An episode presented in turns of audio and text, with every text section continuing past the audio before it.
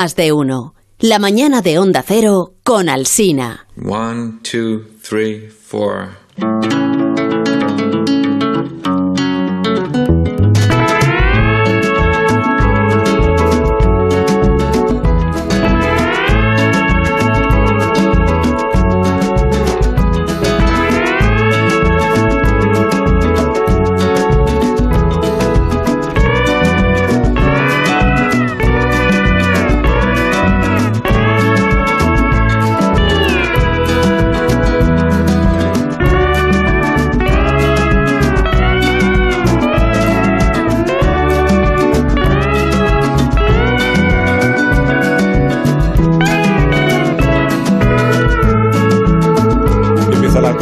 Los viernes por las mañanas en las emisoras de Onda Cero más de uno, donde Alsina, la radio que usted ha elegido. Buenos días, Rosa Belmonte. Hola, buenos días. Sí, la no. radio que me merezco. Eso es, la radio que te mereces. Onda Cero, tu radio, esta radio. Sergio del Molino, buenos días. Buenos días. Yo quería mandar un saludo a los que no han elegido esta radio y la escuchan obligados. Pues ahí, a ver, obligado. Habrá, no, habrá pero- gente, habrá gente. Pero, por ejemplo, nosotros tenemos, mm, somos líderes de audiencia en el sector de los conductores de autobuses municipales. Ah, vale. Esto lo tengo yo detectado. Entonces, tú te subes al autobús Claro. y va puesta la radio. Ahora habrá, mira, mira esas, esas personas que van en el autobús Claro, municipal. pues un saludo Están para ellas. se, se han dado por aludir así, es que me refiero a vosotros. Claro, están diciendo, nosotros no hemos elegido escuchar esta emisora y sin embargo nos está pareciendo simpática. Claro, es que a veces la obligación es placentera.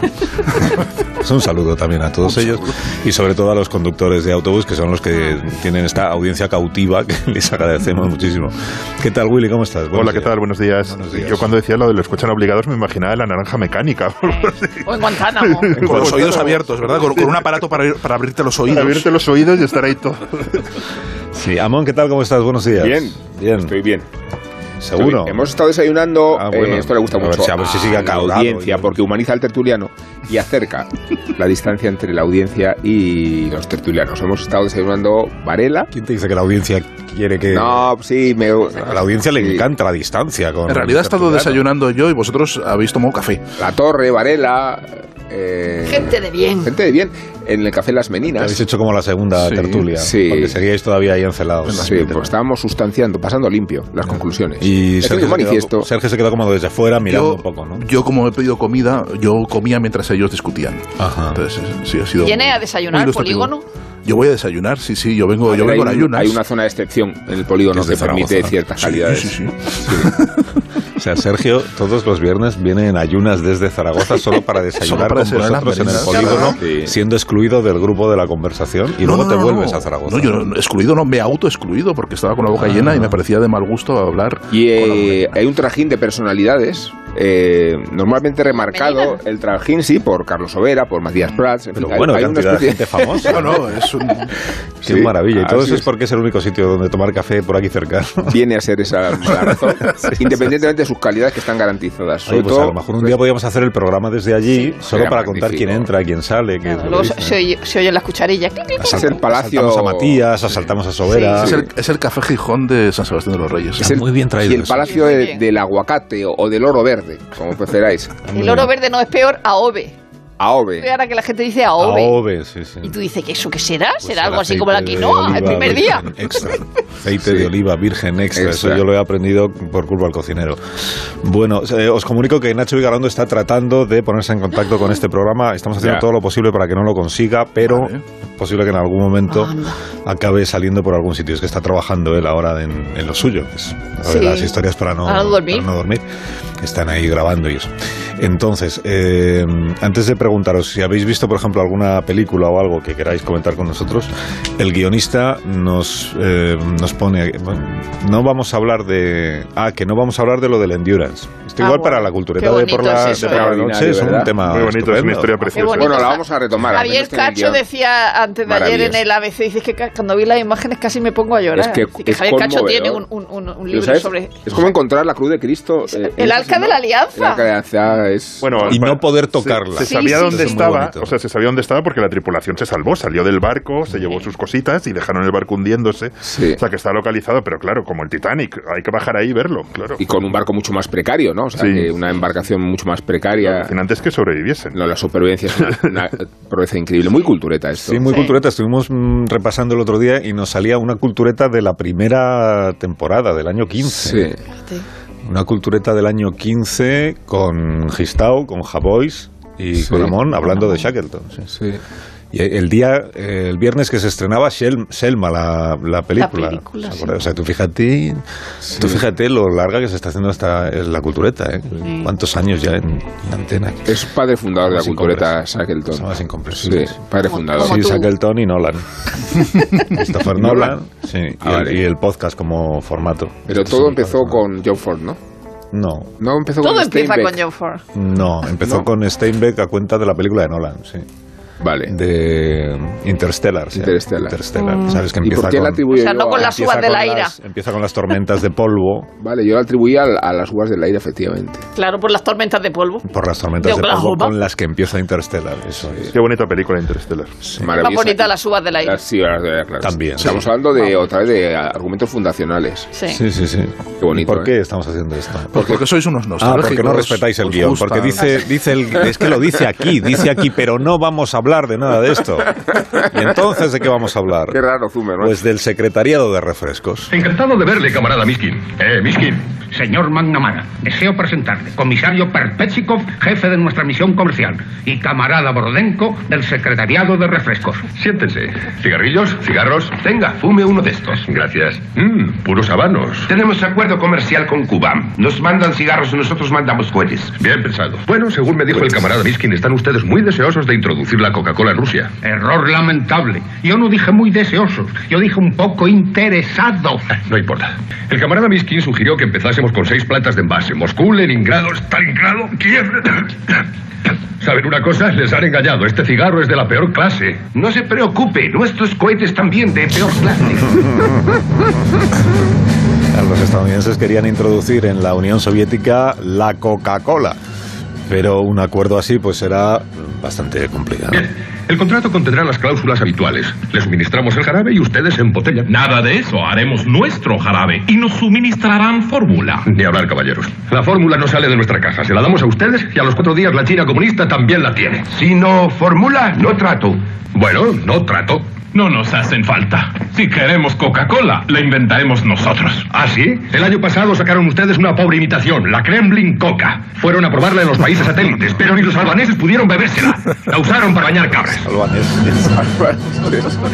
En esta película que es 1, 2, 3 eh, de Billy Wilder, que escribió Wilder, al- o de, ¿cómo decís vosotros? Billy Bilder. Bilder. Billy Fumar es Wilder. Billy Bilder. Zweig, como Zweig. Billy Wilder. Garci también dice Billy Wilder. Claro, es que es Billy Bilder. Bueno, pero por Señor austrohúngaro.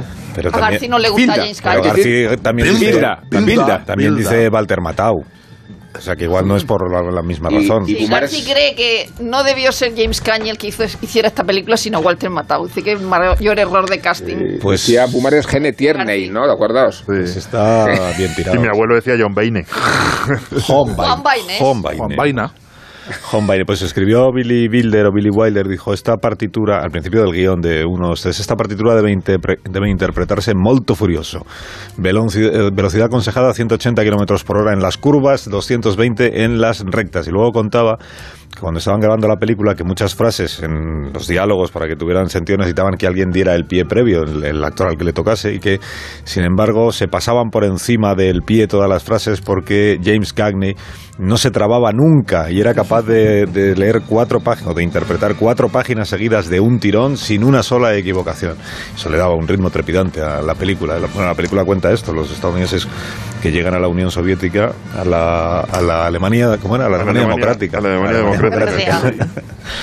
para intentar empezar a producir allí la Coca-Cola. Y ha pensado el guionista, y está bien pensado, ¿verdad?, que era un- una buena película para recordar esta mañana en la que, o esta semana en la que estamos hablando, pues de cómo la Coca-Cola, McDonald's y Apple también, y no sé qué otras empresas estadounidenses han decidido que se retiran de Rusia. pizza- ¿Os acordáis de un anuncio de Pizza Hut que era Mm. Gorbachev?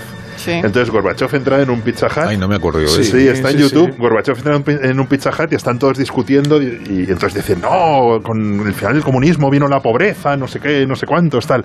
Y alguien dice, pero también vino Pizza Hut. Y entonces sale Gorbachev cortando Pizza Hut y comiéndolo con su familia. Y es verdad que la salida de todas esas marcas simboliza que es como un retroceso de, de, de- de- de 30 años, ¿no? Cuando Sí. llegó el primer McDonald's a... Y la Pepsi llegó antes 90, eh, que la Coca-Cola. 90. Se, se recuerda cuando se abrió el primer McDonald's en, en Moscú, las colas que se, mon- que se montaron y demás. Hay uno, sí, sí. Y es cierto que eh, la retirada de estas marcas, una de ellas es Levis, que es de las más Sí. cotizadas y custodiadas, está creando la sociedad rusa, por lo visto, porque no tenemos todavía muchos mecanismos para escrutar esa sociedad, eh, la verdadera dimensión de lo que está sucediendo, porque hay ciertos eh, efectos propagandísticos con los que se puede disimular la realidad de las cifras de muertos, que ya no se sabe ni cuántos son, o, o la brutalidad de la invasión ucraniana, pero percibir en directo que las referencias que se han consolidado en tu propia cultura y que vienen de fuera están desapareciendo, eh, hacen casi el efecto contrario de Goodbye Lenin, ¿no?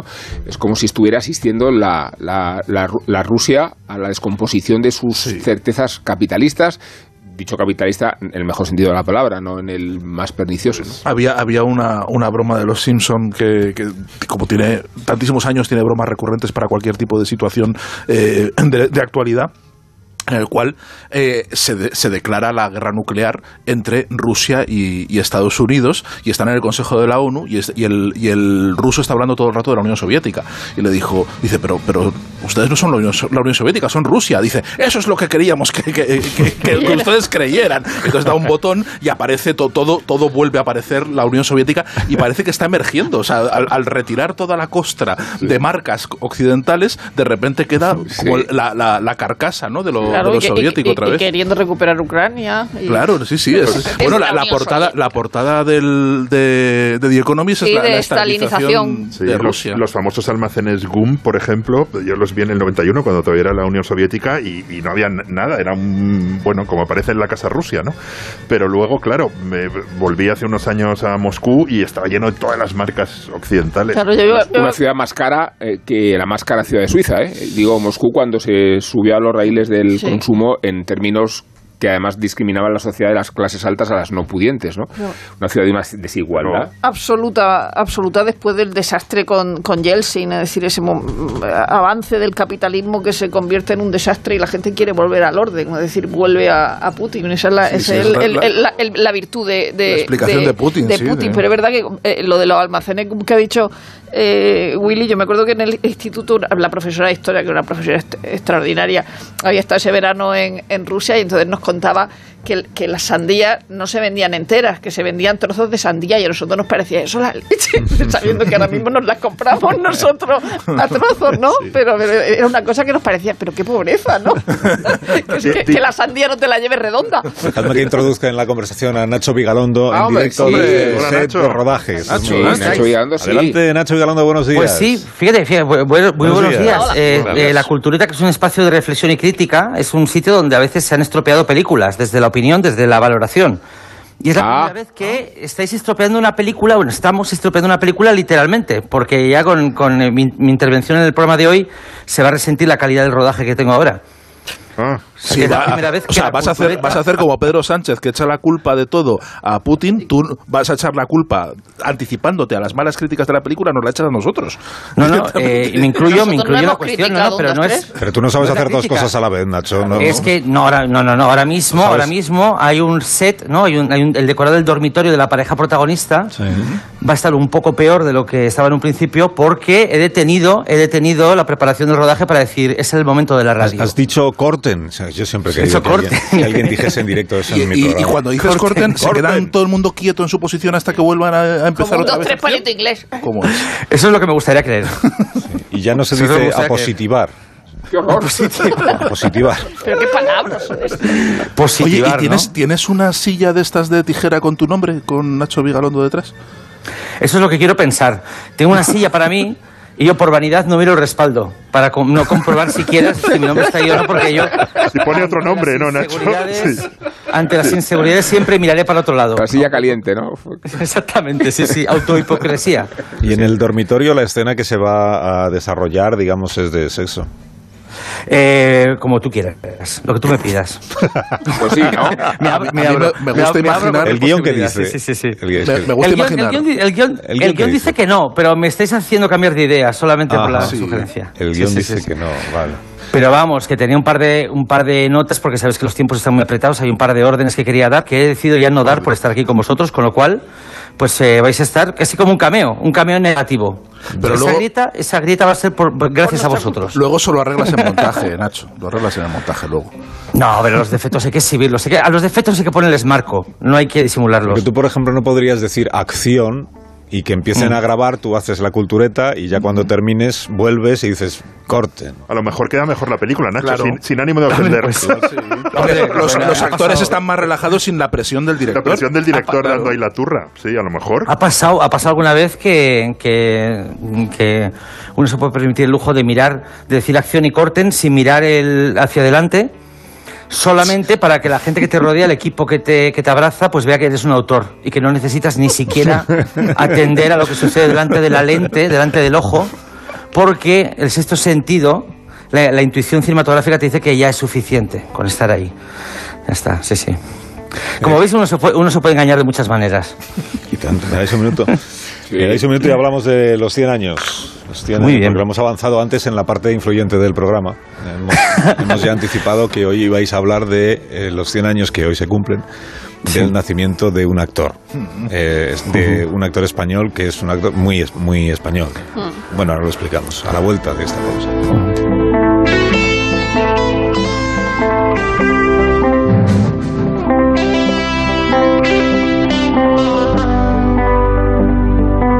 Más de uno. La mañana de Onda Cero con Alsina.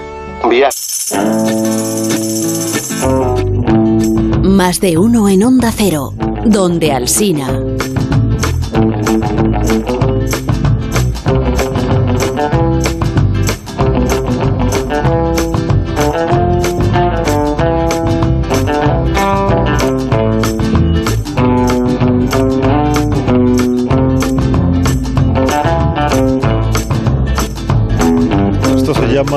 Retrato Robot y razonablemente tópico del perfecto actor español.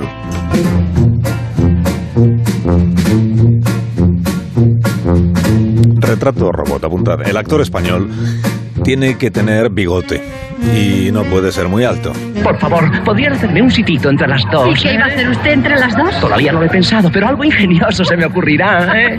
Eh, ¿Usted cree? se me ocurre subirme encima de algo para ser más alto. Pues mientras busca una escalera, nosotras nos vamos a dar un baño. Hasta luego, chiquitín de la casa. Orvar Sansonas, para que luego digan que el buen perfume en frasco pequeño son dos garrafones de Chanel. ¡Viva España! El actor español, a ser posible, tiene que debutar en una película de Berlanga. Y si puede ser haciendo de dependiente de galerías preciados, pues mucho mejor. Y si puede ser ya con hechuras toreras, y además su genialidad, la que tiene, la que tiene lo que yo llamo la revolera, que es esa capacidad de improvisación y sobre todo de cerrar cada, cada escena, cada secuencia, cada actuación suya, cerrarla con, como, con- como los toreros cierran con la revolera, o como se llama la media verónica, o eso cierran los tres, eh, el ciclo ese de los pases. Eso es una cosa que, que no se la ha visto a ningún actor nada más que a José Luis, de todos los actores que conozco viendo películas de todo el mundo. hechura más de monosabio que de matador. Un actor español, según este retrato robot, tiene que hablar idiomas, pero a su manera. ¿Pero quién es ese hombre? ¿El Kaiser? Peor, nena. Es el mayor coronel von Faber, el nuevo jefe de los servicios de contraespionaje de Hindenburg.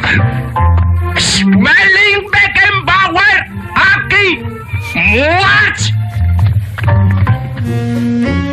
Más, más, más rasgos eh, importantes. El perfecto y tópico actor español tiene que ser solícito, tiene que ser servicial, tiene que ser eh, diligente. Caramba, señorita Katia. Encantado de verla por aquí. Fernando Galindo, un admirador, un esclavo, un amigo, un siervo. Pase, pase. Siéntase. Haga el favor. Solo he venido para hacerle una pregunta. Usted pregunta lo que quiera. ¿Ha llegado una transferencia para mí? Pues no, no, no ha llegado, no, no. ¿Seguro? Seguro. La cuenta de usted la llevo yo personalmente. hay que olvidar otro rasgo también muy nacional.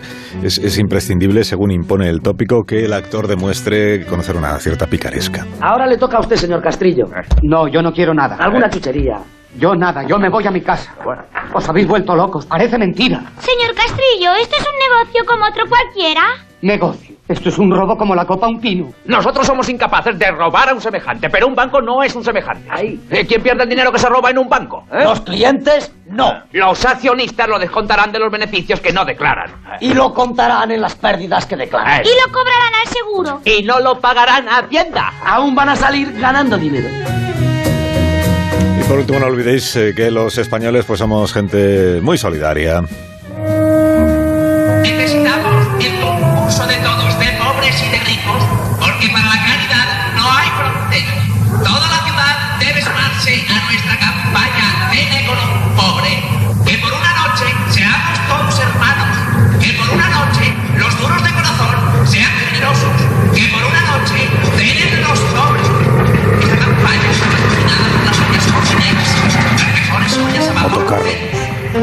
Motocarro, se dice así, ¿no? Motocarro de Plácido.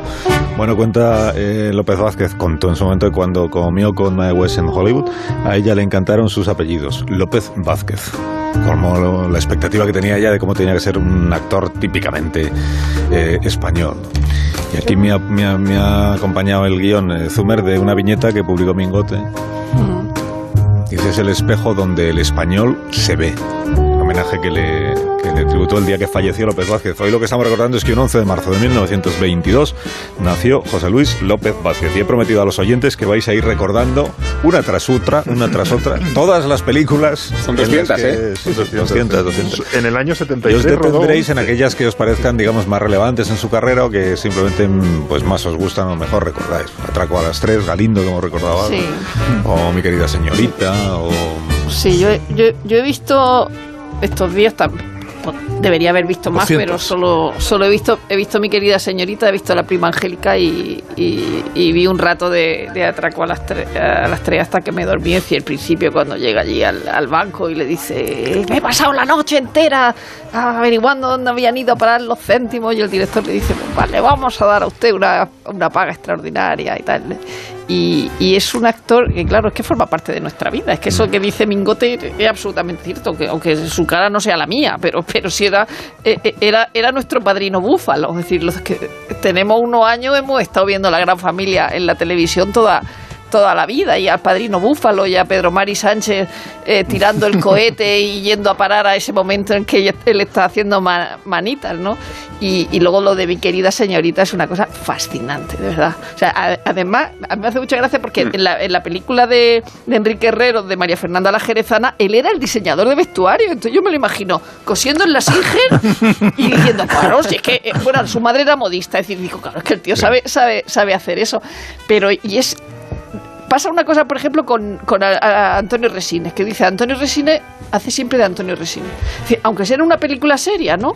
Pero siempre hace de Antonio Resines. Sin embargo, José Luis López Vázquez no. Es decir, ese momento en el que empieza a participar en el cine de Saura, en el de Pedro Lea, que le querían contener, claro, la- la- la- las muecas, la- los gestos, todo. eh, eh, José Luis López Vázquez es otra persona y de hecho nuestro eh, José Luis López Vázquez más recordado probablemente sea el de la cabina. Sí. O sea, que sea el Sí. hijo de Sí, Leguineche, sí, sí. Pese, pese a que nos hayamos reído tanto. Y lo de la cantidad de películas, he, he- he apuntado. En el 63 hizo 10, en el 73 8 y en el 67 12. y decía Concha Velasco que tenía, mes, ¿eh? que tenía un miedo horrible a no tener trabajo. Rosa, que me Es que hay otra, hay otra, mira, en, en- cuando está rodando Plácido, simultánea el rodaje con otra película en Barcelona, una película de Cuidado con las personas formales, y está rodando eh, por, la, por la mañana, de madrugada está rodando una y por el día está rodando Plácido. O sea, está simultaneando eh, las dos porque era un estajanovista tremendo. Y lo que lo primer- la primera sensación que tienes al aproximarte a, a la, a la biografía de, de López Vázquez es de agotamiento. O sea, tú lees las, las biografías de otros actores y te vienen enseguida imágenes de glamour, de sus fiestas, de sus jaranas, de su personalidad. Y aquí dices, un pobre hombre desgraciado toda su vida en un rodaje sin salir de él, ininterrumpido. ¿no? Toda su, vida. Su hijo dice que lo recordaba siempre en el, des- en el despacho estudiando. Alguien lo comparaba le- leyendo sobre López estos, di- estos días con Jack Lemmon. Y es verdad que tiene, que tiene, que tiene ese punto, ¿no? Y luego es curiosa la división entre su, entre su, entre su filmografía que refleja un momento industrial del cine español, ¿no? Como tiene las películas más horripilantes que uno se puede imaginar del, de, la sueca y de y no sé qué, y a la vez está rodando con, con, con Saura, con Berlanga, con realmente los grandísimos nombres del cine español que están emergiendo en- entonces, ¿no? Y, mm, y es verdad que todas esas películas de lo que se llamaba cine de barrio, muchas de ellas vistas ahora tienen, o sea, son como cine son horrorosas, pero como reflejo de una realidad social de España y como un retrato de un país que está mm, cambiando y buscando su salida de la dictadura y, y ver esa España de la que nosotros Es que es venimos es, es, Es que eso es la historia de España. claro, es decir, claro. es lo que yo decía el otro día de las novelas históricas. A mí las novelas históricas no me enseñan nada, pero una, pero, pero cómo está el servicio, Sor Citroën y todo así, porque sé cómo eran los muebles, cómo iba la gente vestida, lo que Que hacía la son gente. películas muy de exteriores. O sea, que diría que el la, país. a ver, yo creo que la cualidad de López Vázquez, eh, le diría que la cualidad de López Vázquez en estas películas mm, de segunda fila o de tercera es que en realidad él siempre sobrevive a ellas, que su que su eh, personalidad y su carisma como actor consiguen incluso oponerse a la dinámica catastrófica de esas películas. Y creo además que eh, eh, con el tiempo igual la- el perfil que más ha- se ha consolidado es el perfil trágico, más que el perfil humorístico, que las mejores películas, quizás porque también han sobrevivido mejor, tienen que ver las que hizo con Gutiérrez Aragón, con Saura. Eh, mencionabas, el a- mencionabas a Pedro Lea. A mí me parece que esa película del 73 La de habla mudita. y el hombre que eh, como es, no, no- no puede vivir solo, como no recuerdo. Y el- Eh, y cuando el lobo cuando comparte comparte existencia con una muñeca hinchable en, eh, eh, en ese es un periodo. poco parecida a la de Berlanga, ¿verdad? Sí, La de- y creo, y creo que ya mencionas a. Berlanga, creo que con Berlanga él, él encuentra su mejor dimensión, sí. tanto en las películas serias, habéis mencionado El Verdugo o Plácido, como en las películas 12 cómicas. películas hace con Berlanga. que la 12, escopeta, es, es la su actor. Nacional y patrimonio nacional. es es, la una trilogía. cosa. Hay una Ese cosa- personaje. Sí, Sí, no, decir hay una cosa aún más rara que el que un actor pueda, pueda hacer comedia y drama como lo hacía él. Hay una cosa aún más difícil que es que un actor tenga a la vez eh, la naturaleza de actor de reparto, pero sea también actor protagonista. Mm. Es una cosa rarísima, que creo que cada generación de actores solamente hay uno o dos nombres. Y creo que ahora mismo el nombre que nos viene a la mente, si tenemos que hablar de, del tiempo presente, podría ser Javier Cámara. Y es curioso, Mm, es verdad, es sí. curioso que Javier Cámara o Carlos Areces, ahí está, ahí está. Es curioso con que... físicos a contraestilo, además, ¿no? Es- exactamente, sí, sí. Y el, el- el- cu- curiosamente siempre se le ha reprochado a la sociedad del espectáculo que abusa de los cánones de belleza masculinos y femeninos porque una estrella tiene que ser guapísima, tiene que estar cachas. Sin embargo, cuando un actor responde al perfil de López Vázquez es cuando ese actor va, a tra- va a estar trabajando para siempre. Sí. O sea, la belleza tiene su caducidad. Pero el carisma de alguien como López Vázquez es algo que, que- que- que- que la, que la sociedad del espectáculo no quiere soltar jamás. Y por esa razón, Javier Cámara va a estar haciendo películas siempre. Pero y, bueno, y, y quiero decir como anécdota que mi, que mi momento López Vázquez fue cuando me pegó el, el pelotazo de Graham Greene. Y un momento en que empecé a leer todos los libros de Graham Greene desesperadamente. Supe que Josh Cukor había hecho viajes con mi tía. Me fui a ver la película y no sabía, no tenía la menor idea de que López Vázquez aparecía en un momento dado. O sea, fijaos hasta qué punto puede ser el shock de ver cómo se ha colado en una película de Josh Cukor. Claro, porque, porque, porque le ves ya totalmente fuera de su, de, de- de su terreno, aunque su terreno era todo. O sea, Su terreno era todo, Todo, absolutamente, ¿verdad? Porque hasta, hasta incursiones casi en, en el fantástico con Pedro Lea, ¿no? O sea, hace unas cosas eh, impresionantes. Eh, como la carrera es tan larga y es verdad que ha acompañado la vida y, y creo que un par de generaciones de, de españoles, lo que ocurre con López Vázquez es, es, mm, como icono, es que se transforma en, en, en una, en una imagen autorreferencial. O sea, en los años 80 ya eh, López Vázquez, eh, que sigue haciendo películas al mismo ritmo prácticamente como hacían los 60 y los 70, eh, se convierte en, eh, en una figura en la que es muy difícil distinguir a la persona y al personaje. O sea, tú estás viendo al personaje y lo ves, eh, lo, lo- lo ves evidentemente, pero no dejas de ver a López Vázquez en, en todo lo hace, ¿no? Se convierte, al final, eh, en, en sus papeles juega también eh, con los guiños a la imagen que, es, en fin, que, es- que está por todas partes y que es ubicua y que todos los españoles la tienen como implantada dentro del cerebro.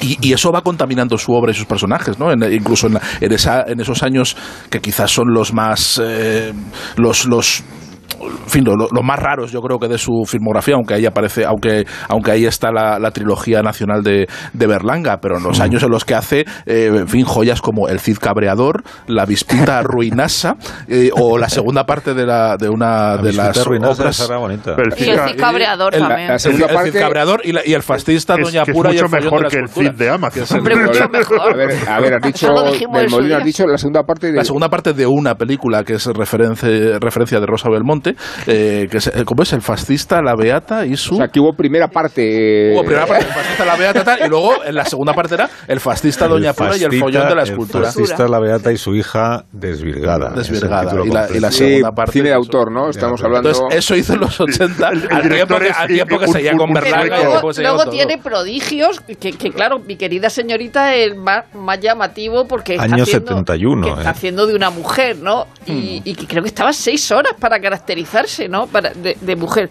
Pero siendo ese papel eh, raro de narices y extraordinario y, y- y- y con, y con un trabajo brutal detrás, yo creo que mi prima Angélica eh, es- es toda- lo es todavía más porque está haciendo de niño siendo José Luis López Vázquez, es decir, que va en la bicicleta llevando a la prima Angélica de niña, que es Lina Canalejas de mayor, como si él fuera un niño, es decir, una película verdaderamente rara. Pero ahí, fíjate, el casting agudaz es el Piper Pin Frappé. Sí, bueno, Piper Pin Frappé fue cuando, buena Saura eh, por primera vez saca a, a- Que es cosa el de año Ascona, es Ascona el que le dice tío. tienes, este le tío. convence, le convence a Saura y Saura se atreve. Saura dice, bueno, o sea, cu- alguien que está en su cumbre ahora en el 67, que está en, la, en, la, en los ojos de todos los españoles y que ya tiene, ya está, tiene un encasillamiento muy fuerte dentro del- de lo que ya entonces se llama como españolada, y Saura lo, lo, lo recluta para Pipermin Frappe y, y es un, en ese momento, es una decisión de casting una decisión artística arriesgadísima, que, que- que funciona muy bien y que, y que creo que es el comienzo del despegue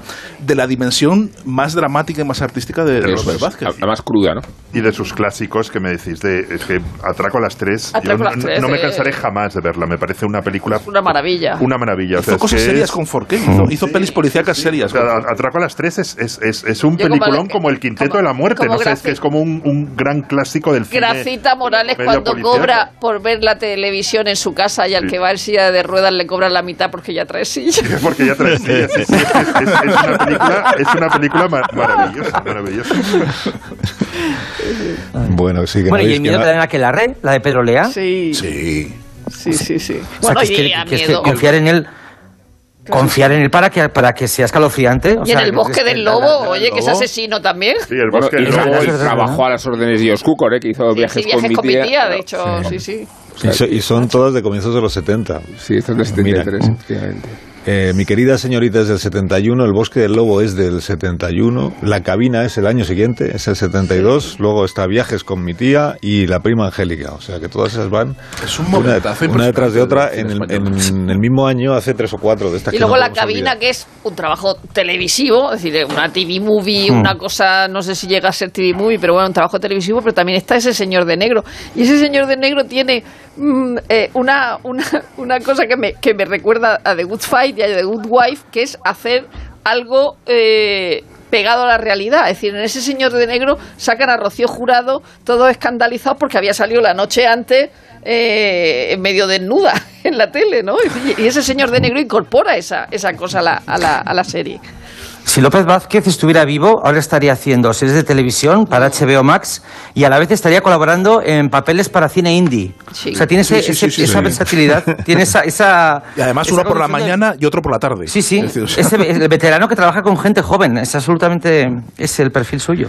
Bueno, me dejáis que hagamos una pausa cortita y a la vuelta me tenéis que decir que habéis visto en el, en el cine. Habréis ido al cine, ¿no? Habrá ido Guillermo a ver alguna película de esas que luego no le gustan, ¿no? No, yo he ido a ver una película que me ha gustado. Sé que, sé que a Vigalondo hay una que le ha gustado mucho y entonces eh, veremos si a Willy, en el caso de que la haya visto también, no le ha gustado nada, que sería Sí, un poco lo... Fíjate que No, es posible para Acabamos de coincidir en Graham Greene. Acabamos ya, Sí, es eso es, eh, unidos para siempre. No, que No, respecto- ya ha sido todo es Graham. Greene. Respecto a la es versatilidad que hablaba Vigalondo de, de en qué situaciones podíamos ver a López Vázquez, la crítica de Alberto Olmos sobre la serie de los piratas dice de él, también dirige tres episodios Nacho Vigalondo sin mayor dificultad, vamos, muy bien. Nadie diría que es español. Es curioso el caso de Vigalondo. Escuchad, pues al mismo tiempo, a punto de fracasar por completo y dedicarse a grabar comuniones, y con idéntica probabilidad, candidato a dirigir la tercera versión de Dune. Yo creo que está bien, ¿no? Además es, es perfectamente compatible dirigir Dune y hacer comuniones. Claro, López Vázquez haría las dos cosas. Como por, López por eso se me ha ocurrido el paralelismo Vigalondo con Claro. el- ¿no? Me parece muy interesante. Por esta angustia de no Bueno, tener bueno, sí, trabajo. ¿no? Claro. Por la- Por la angustia de no tener trabajo, aceptas todos los trabajos. Claro. Que te salen Exactamente, a la 300 vista está. E incluso que te llamen Ignacio como Leslie Jones, ¿no? Hizo mucho teatro, hizo obras de. Arthur Müller. Eh, Miller. Eh, He dicho Müller. Müller, no, Miller. Müller Müller Müller. Müller sería. Mira, John. Sería pariente de, de Nicolás y de el nuestro, de, De John, de Johnny Müller. de John Muller, cuyo parecido con el ministro de Exteriores ucraniano me tiene verdaderamente fascinado. Yo creo que es, tiene alguna, algún Es la antepasado misma persona, ¿no? Sí, es un John Muller en joven, el ministro de Exteriores de Ucrania. ¿No lo habéis visto? Hay que fijarse en estas cosas. En 10 minutos, las 11 de la mañana en Canarias, que serán las 12 en el resto de España. Ahora seguimos. Más de uno en Onda Cero, donde Alsina.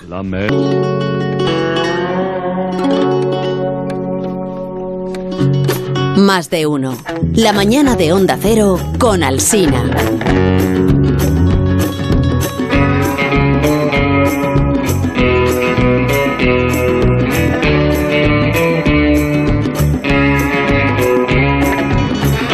Chico de Vigalondo ha visto la de Batman, esta, la nueva, la del, la del que tiene la cara así pálida. ¿Cómo se llama? Tiene Robert poco- poco Pattinson. color. Gracias, Rosa. Tres horas dura la película, me han dicho. Yo quería verla este fin de semana. ¿no? Tres horas, pero... Si es buena, a él le ha gustado, ¿no? Pero ¿Te ha ¿por qué? ¿Te ha gustado? Claro, porque una serie de tres capítulos de una hora cada uno nos parece bien, pero una peli de tres horas ya mal. Porque puedes que pararla claro. para ir a hacer pis. Bueno, pero vamos a ver, yo creo que si ya, si ya, si mira, si en tres horas no puedes, no puedes pasar sin hacer pis, tu problema ya es otro, ya no es el de la película. Ya es un problema con el endocrino, ya no es, no, puedes culpar a la película de que no puedas evitar ir al baño con frecuencia, no puede ser. no. ¿Pero qué te ha parecido? Eh, eh, Ya basta. Vigalondo, ¿qué te ha parecido la película? Pues mira, eh, pues en contra de lo que de lo que igual alguna vez ha parecido, a mí no me interesa ni lo más mínimo el cine de superhéroes y en concreto no hay ni una sola película de Batman que me haya parecido mínimamente memorable, incluidas las de Christopher Nolan, tan cacareadas, me parecen espantosas. Y esta, que la he ido a ver por el director Matt Reeves, que es un, tío que no ha dejado de hacer películas competentes, las secuelas de La última ordenada del planeta de los simios, eh, el remake de Déjame entrar, monstruoso, es un tío que siempre ha sido muy competente y esta versión de Batman es la primera película de Batman que me puede interesar a mí, en tanto en cuanto es una película de detectives, ha devuelto al personaje las raíces de los cómics originales, que no, que no olvidemos que se llama Detective Comics, y ha hecho una película que puede disfrutar, creo que, un fan del cine negro clásico. Así lo digo, aunque dure tres horas. Pero Nacho, ¿no se parece demasiado a sí. Seven? A Seven, perdón. Claro, ese es- de eso iba a volver a hablar ahora, que es una película que no es más que parecerse a Seven, fetichiza el recuerdo de Seven. Es una película dirigida por alguien a quien le encantó Seven. Ah, qué bueno. Lo cual es una decisión delicada para una película de superhéroes, porque recordemos que en Seven, y aquí creo que estoy haciendo spoilers de Batman, eh, Seven es una película donde los buenos básicamente fracasaban rotundamente en contra de la, la genialidad del villano. Y eh, se trataba de una película en la que los protagonistas lo único que hacían era seguir el camino de pistas, el camino de, de, de, eh, trocitos de, de- Sí, de de pan por el bosque que iba dejando el asesino eh, en, en los, en las set pieces que había en torno a los asesinados. O sea que cada muerto era un cúmulo de pistas para el siguiente asesinado. Con lo cual, si aplicas esa historia a Batman, pues tienes una historia de, de un pobre superhéroe, pobrecito mío, que avanza a base de registrar a los cadáveres que va dejando el malo. O sea, que es un chapuzas. O sea, que me interesa mucho. Una película en la que Batman, el pobre, no hace más que eh, ser zarandeado por el villano. o sea, la recomiendo abiertamente. Me, me has convencido a mí también y estoy totalmente de acuerdo contigo con las películas de superhéroes. No hay una sola película de superhéroes que me haya interesado de verdad. O sea que este Batman ir- iré, iré a verlo. Y la música es estupenda, ¿no? La- de, de la mejor de la mejor música que, que ha tenido una película de alto presupuesto en 30 años, pongamos. Añado lo de alto presupuesto porque así ya me ahorro de incluir a las mías. Cuando digo de esa manera ya como que como que ya quedo bien con mis músicos, o sea, que es una no, no, la verdad es que Michael Giacchino ha hecho la, la mejor composición en mucho tiempo. Es el primer músico, eh, el primer compositor de orquesta que creo que recupera la herencia de Ennio Morricone sin hacer la parodia Ennio Morricone, lo cual me parece bastante justo.